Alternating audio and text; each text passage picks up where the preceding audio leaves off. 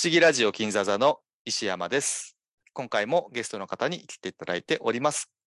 シネマクティブ東京支部よりロンペです。よろしくお願いします。J&H フィルムズのハイエナです。よろしくお願いします。よろしくお願いします。お願いします。えーっと、5本目の作品になりますけれども、だいぶ我々に疲れが出始めた頃なんですけど、あと2本ですね。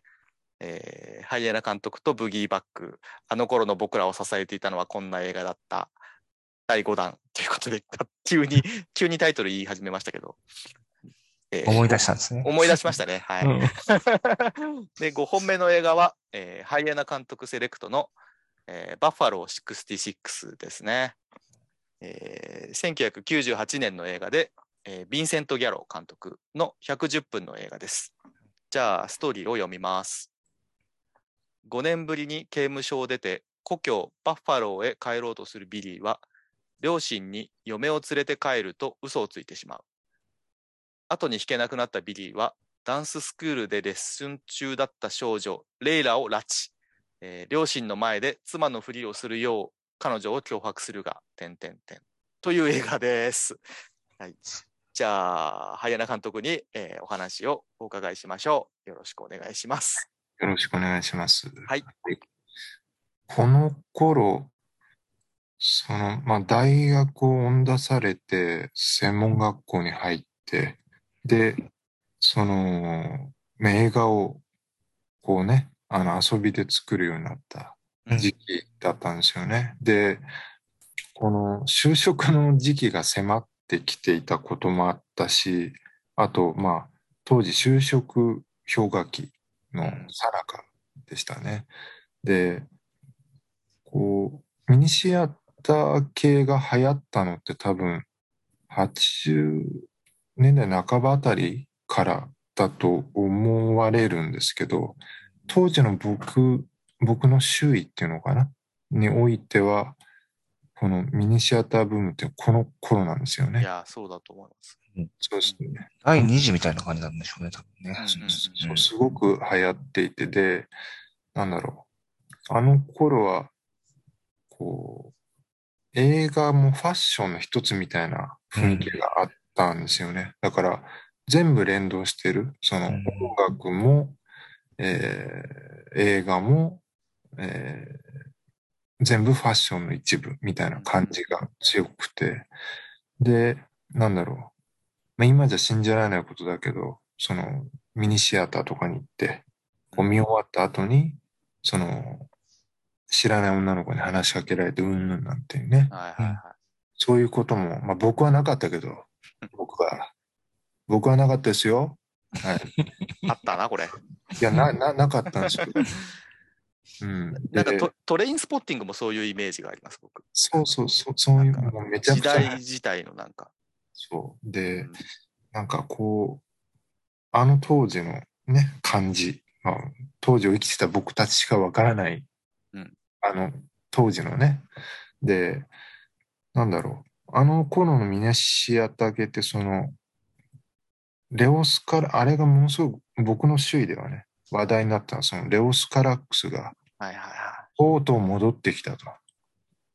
ね、ポーラ X って映画でね、い。うんなんか記者会見かなんかで、この7年、7年でしたっけ？あの、7年か9年、7年かな？今までどうされてましたかと、うん。記者に聞かれて、まあ、地獄を見てきたよと。あの、まあ、こうやって話すとめちゃくちゃダサいんですけど、まあ、当時の僕たちからすると、やばい、かっこいいと。すごいと。で、この、まあ、なんていうのかな。ダメ、ダメンズブームだったような気がするんですよね。当時のうんあのミニシアター系の映画って。この、社会に適応できないうん男たちが破滅していく映画ばっかりが出た印象。で、それがあの時代にハマってたし、その、当時の、その、将来が見えない僕らにとっても、うんその映画を見ることで救われる。うんだから、ポーラ X ってあんまり評価されてないのかな？あの、僕原作の方も頑張って読んだんですけど、うんピピエールっていうね、あの、僕はもうすごい好きだったんですよね。で、まあ当時は、だから、周りのやつはもうみんなバッドエンドじゃないと認めないみたいな。うんうんもう最悪の終わり方をしなければ、もう映画じゃないよみたいな、そんな、まあ、くだらない考えも、うん、あった。そんな印象だった。そんな時に、この、ね、バッファロー66が、まあ、上映されますよっていう話になって。うんその時にもう、まあ、すごくコマーシャルも多かったんですよね。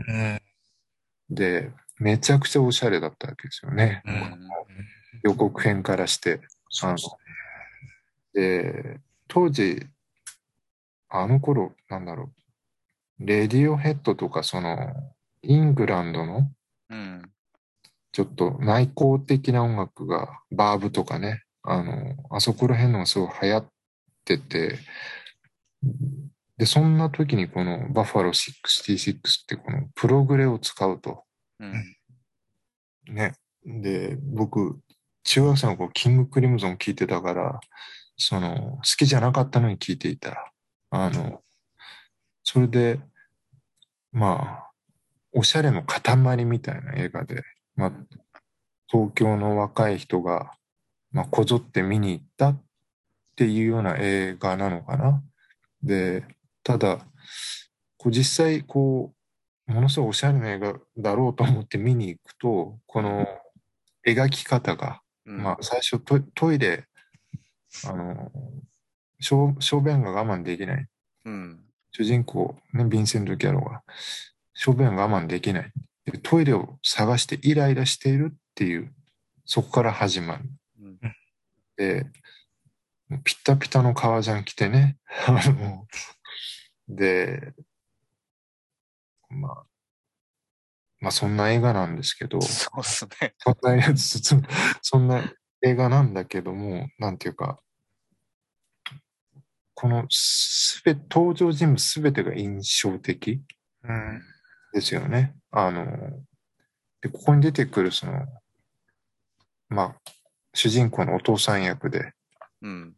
ベン・ギャザラさんね。ベンギャザラですね。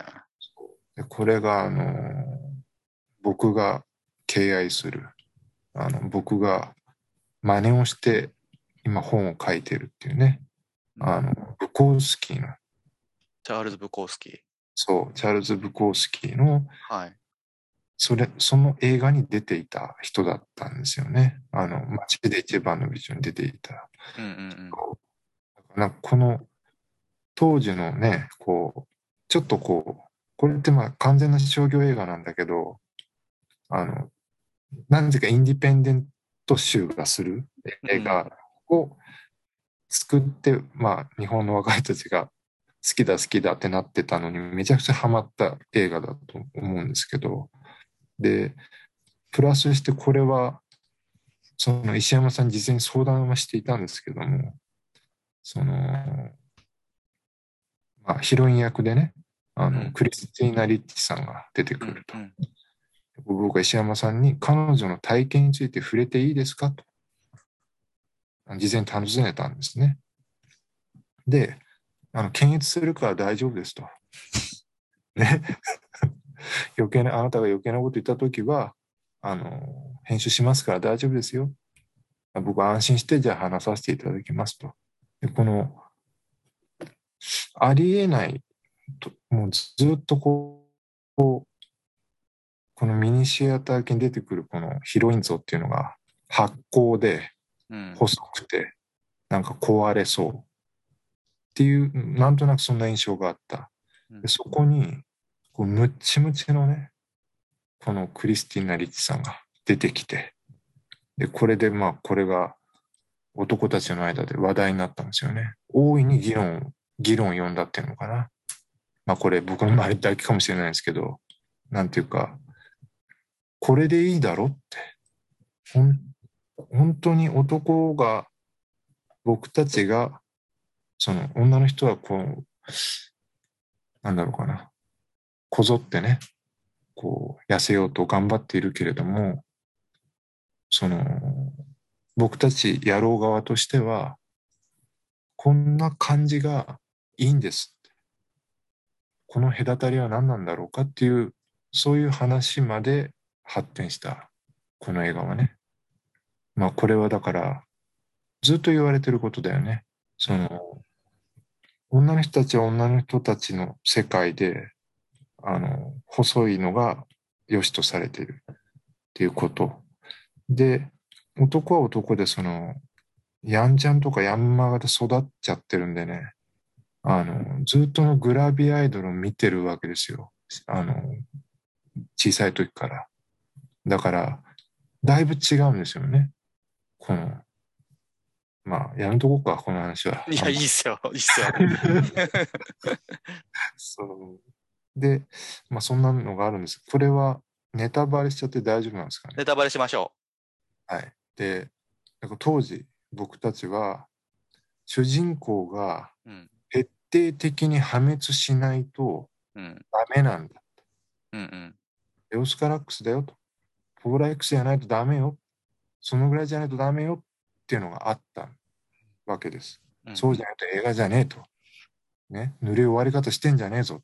ぐらいのがあったんだけれども、このバッファロー66はこの終わり方が、もう、唖然とするハッピーエンドだった。めちゃくちゃぬるいですよね。そう。この映画を見て、そのハッピーエンドは一切期待できない。うん最初から中途からうん。うん。終盤にかけてまで、その救いのある終わり方なんてね、期待できない。うん。なんかこのまま終わってくれるだろうというふうに予想していながらも、というよりも一種の期待だよね。うん。破滅してほしいんだから。僕、僕たちはね。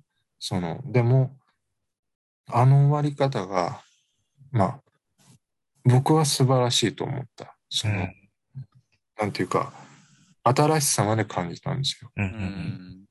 なんていうか、こう、割と、まあ、僕は、うん書き物をしてきた人間だから、その、まあ、純文学とかね、そうすると、もう、暗い話で終わらせないとダメよ。っていうのが、まあ、ひな形みたいなのあるわけですよ。うんうんうん。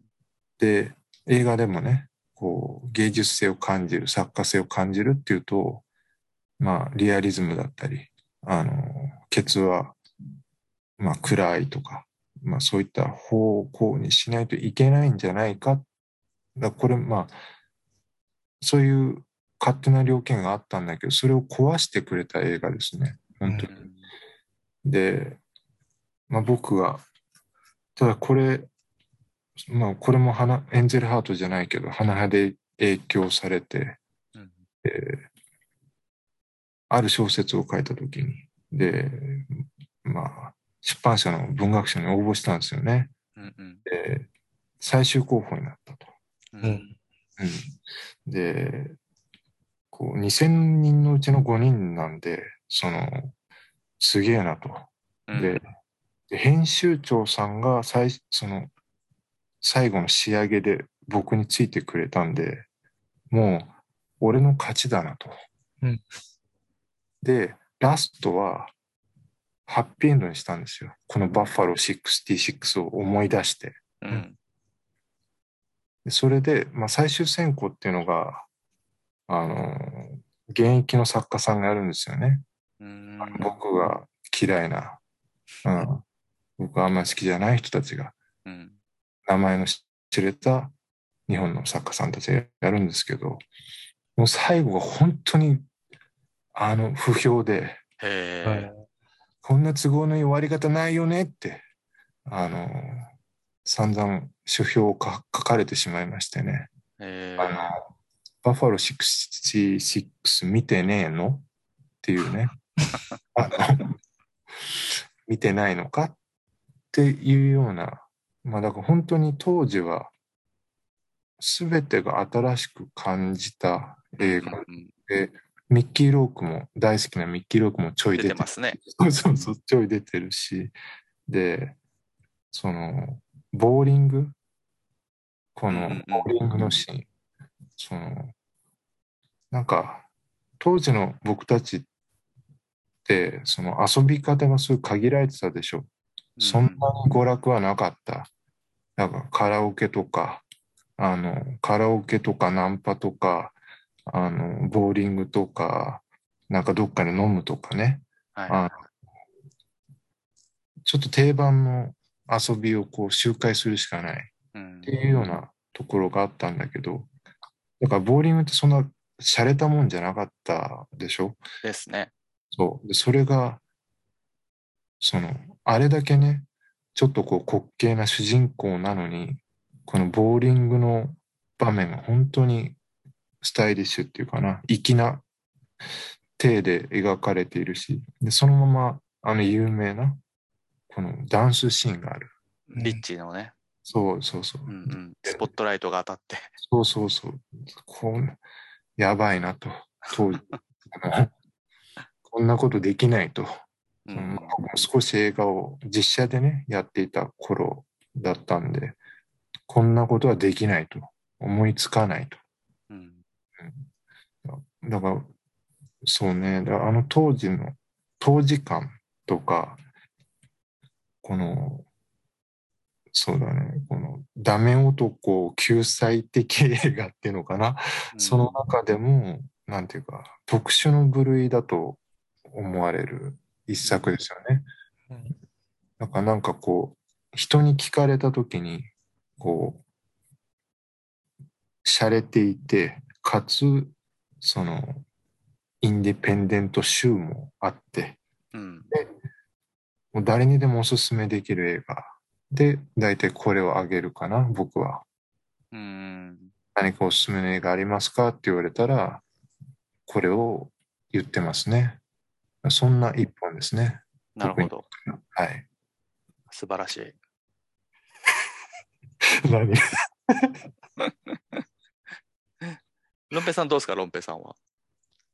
いや、すごい、あの、おっしゃる通りで、あの、あの、僕、今回、自分が挙げたのは、あの、オールタイムベスト的な選び方をしないって僕の作品は言ったと思うんですけど、うんうんあの、このバッファロー66こと、あの、作品の方が、オールタイムベストとして挙げるとしたら僕こっちが入ってくるっていう感じの作品なんですよ。で、あの、99年これ日本公開なんですけど、あの、その年で見た映画では僕ベストワンに挙げたのはこの作品だったんで、うん。でも、さっき、あの、早野監督で言われた通りで、その、破滅的なラストを期待するっていうのは、そのさっき言われたかっこいい予告編の影響もあると思うんですよね。あの、あそこで、その、銃撃シーン、銃を撃つシーンっていうのが多分印象的に流れてくるんですけど、映画本編ではそれがどうなのかっていうところを含めて、あの、いい意味での反転というか裏切りみたいなのがあって、あの、ああいうハッピーエンドになるんで、あの、すごいさっきの、うん、お話の部分はおっしゃる通りって感じのうん。話聞いてましたね。なんかね。うんなんか当時、あの、あの頃の東京の、その僕たち同世代って、こうやたら暗い映画が好きだったような気がう。うんんなんとなくあって、でそれがかっこいいっていう、その感じかな。なんか、で、それがインテリジェンスだっていう誤解みたいのもあって、うん。は流流トレンドだったのかもしれないですよね。なんか。で、それを、まあ本当に、こう打ち破ってくれたし、あとこう、配役が本当に絶妙っていうのかな。うん。クリスティーナ・リッチさんがこの、まあありえないんですよね。あんなおかしい男を、出会いもいきなりだって言う、言うまあ、拉致ってるわけですからね。うん。それで、その、俺は高級車しか運転しないから、うん。その、オートマチック車にしか乗れないって言って、だからお前が運転しろって、こう、その、もう全てが最悪な男なんだけど、こう、それを受け入れてくれるっていう謎のね、その、謎の母性でもってね、あの、だからそういうのも含めて、まあ、都合、ご都合主義って言われてはご都合主義なんだけど、うんそれも許容するような、なんか映画かなっていう印象があります。はい。うんうんあの、ベンギャサラ、すげえセクハラしてますよね。今回、改めて見たら、おすげえ触ってんじゃんと思って。ねベンギャザラってあとカサベテスの映画とかに出てくる、ちょっとまあ、イメージというか、まあ、なんだろうな、もう公園兄弟の映画とかも出てますけど、なんか、こういう普通にエロ親父みたいな役、あんま、でもさっきのブコースキーの映画とかね、僕見てないからわかんないんだけど、うん、なんか、イメージがちょっと違った。あと、お母さん、アンジェリカ・ヒューストンだったってのもちょっと今回初めて知ったっす。うん。めちゃくちゃあの、えーっと、アメフトの、アメフト狂いのね、うん。てかその、あの食卓のシーンはちょっとひ、ベンギャザラひどすぎる。あの、ずーっとこの肉を、その、肉をやつにやるなと、その、俺に起こせっていうね。この問答だけが進むっていう、なかなか書けないよね、こんな。うん、で、こう、ベンギャザラがうん、シナトラばりに歌うでしょ。うん、歌いますね。で、このクリスティーナさんがね、あの、もっとって言って可愛くす、うん願ったら、もうここまでなんだよって言って、ダメだっつってんだろうがとか言って。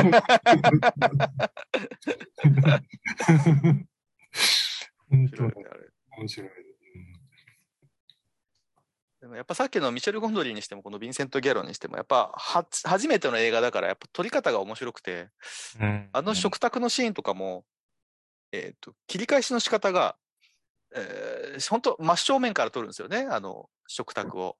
だから本来だったらヴィンセント・ギャロが座ってる席にカメラがいて、そうですね。残りの3人撮ってる。普通の映画だと斜めから撮るのがやっぱ一般的だと思うんですけど、うん。もう真正面で切り返しは今度うん真正面に座ってた人のところにカメラが行ってもう180度の切り返しで撮るっていう結構斬新な撮影ですけどやっぱり聞いてますよねこの気まずさとかの象徴として。そうですね。あれも印象的だし、うん、なんか、俯瞰も異常に使うし、そうですね。うん。あと、回想シーンの入れ方みたいなやつが、あの、あれおしゃれですね。真ん中ぐらいからこうやってね、あの、画面が広がっていくみたいなあれいいですね。やつを使ったりして、なんか、いろいろ印象的なものが、うん、多いですよね。これってフィル、フィルムなんですかね？これフィルムですよねきっとね。99うん。年かそうだと思う。98年か。あビデオかな。絵は、絵はフィルム調なんだけど、どうなのかな？わかんねえな。書いてないな。ね、パンフが手に入んないっていうか、すごい高いんですよね。え当時買ってなかったような気がするんだけど、今回ちょっと調べたらすごい高くて。ー、ううんん。そうですね。あ、ちなみに、まあ、もっと若い人に説明すると、あの、渋谷にシネクイントっていう映画が、映画館が今もありますけど、うん、そのシネクイントじゃなくて、その前にできた、あったシネクイントって映画館のオープニング作品なんですね。この。バッファロー66って。で、えっ、と、99年7月にシネクイントのオープニング作品としてかかって、確かそっから7ヶ月ぐらいずっとかかり続けたっていう記録的な映画ですよね。そうなんだ。いや、僕もすごい印象に残って、僕、東京に初めて来た時に、年に、はいあの、渋谷にデカデカとトレインスポッティングのポスターがあって、ああ。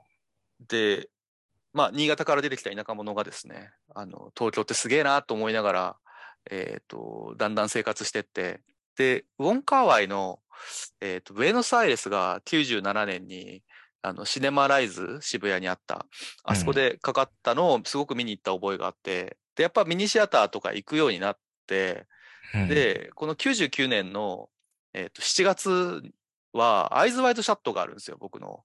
むちゃくちゃ好きな。で、バッファローは僕、映画館行ってないんですよね。うん、なんかね、ちょっとね、冷め始めてきてる頃で、なんか、あんなおしゃれな映画見に行ってたまるかみたいな頃あったんですよね。うん、あの、非常に愚かだったなと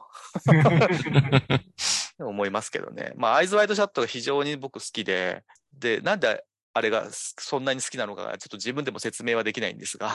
ううんんで、だいぶ経ってからですね、僕、このバッファローを見たのって。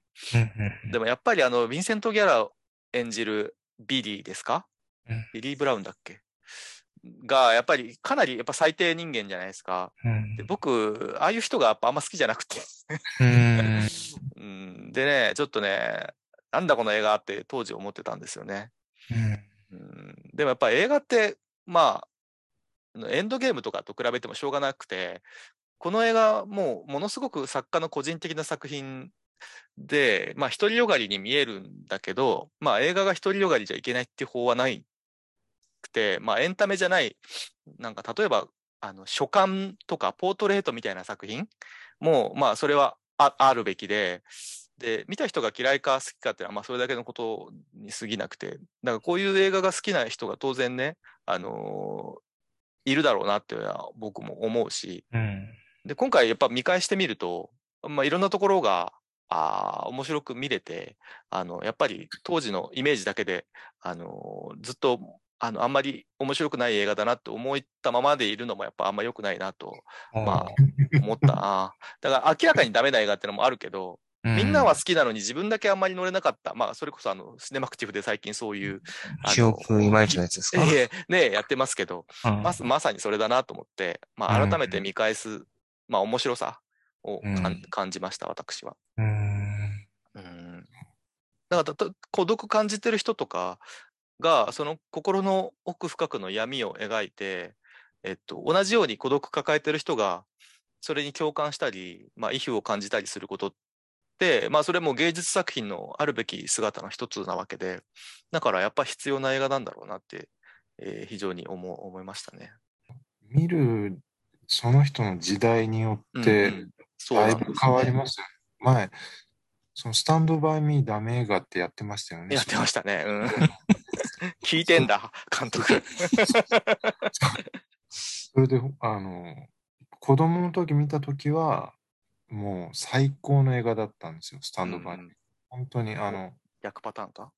仲間の時に、仲間、ああいう友達が欲しいっていう憧れ。ああ、はいはいはい。アメリカのああいう景色っていうかな、フィフィフティーズっぽさっていうのかな。うんうんああいうのの憧れとか。で、年食ってみると、うん。全く理解できない。うん。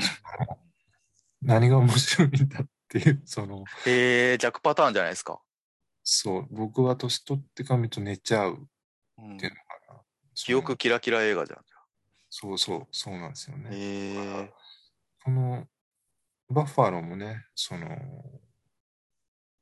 あの頃見たから良かったのか。でも、あの頃とあんまり僕、頭の中変わってないから、その進歩がないんでね。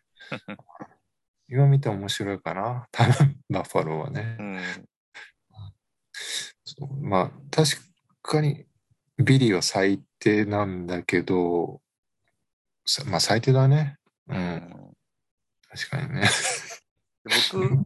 僕、新潟では、あんな風にボーリング場もなかったから、近くのあのゲームセンターに、あの、まあ、ゲームセンターいくつもあって、で、必ずビリヤード場がくっついてるんですよね。ああ、はいはい。それ、ずっと仲間とビリヤードやってましたね、本当何だったんだろう、あれとか思います。だからなんかそれをちょっと思い出しましたね。ああ、そうなんだ。そうこの、それ男のみですか？男のみです。いつも行く4人がいて、うん。今考えたら麻雀でもしてりゃよかったのにと思うけど、なんかビリヤードだったんですよね。その大学の頃ビリヤードが流行って、うん流行りましたよね。そう、すごく流行って、で、そこに、いわゆるその、グループの、うん。女の子が混ざるんですけどお、そうするとね、男どもがね、うん。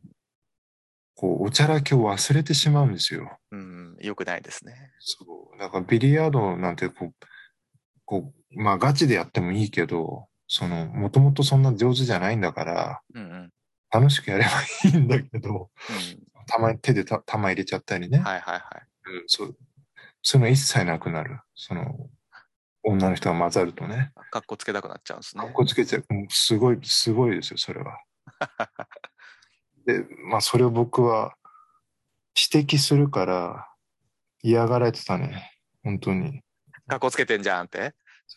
お前、いつも違うじゃねえかって言って、いつも通りやってみろよって言って、よくやって嫌がられてた。まあ、どうでもいい話だけどね。嫌がられそうですね。それは、それは。ね、ずーっとそれやってる間言うから、僕が。今見てるぞ。うん、お前のこと見てるぞって。ずーっとやってたな。うん帰り帰りますね、僕だったらそれ。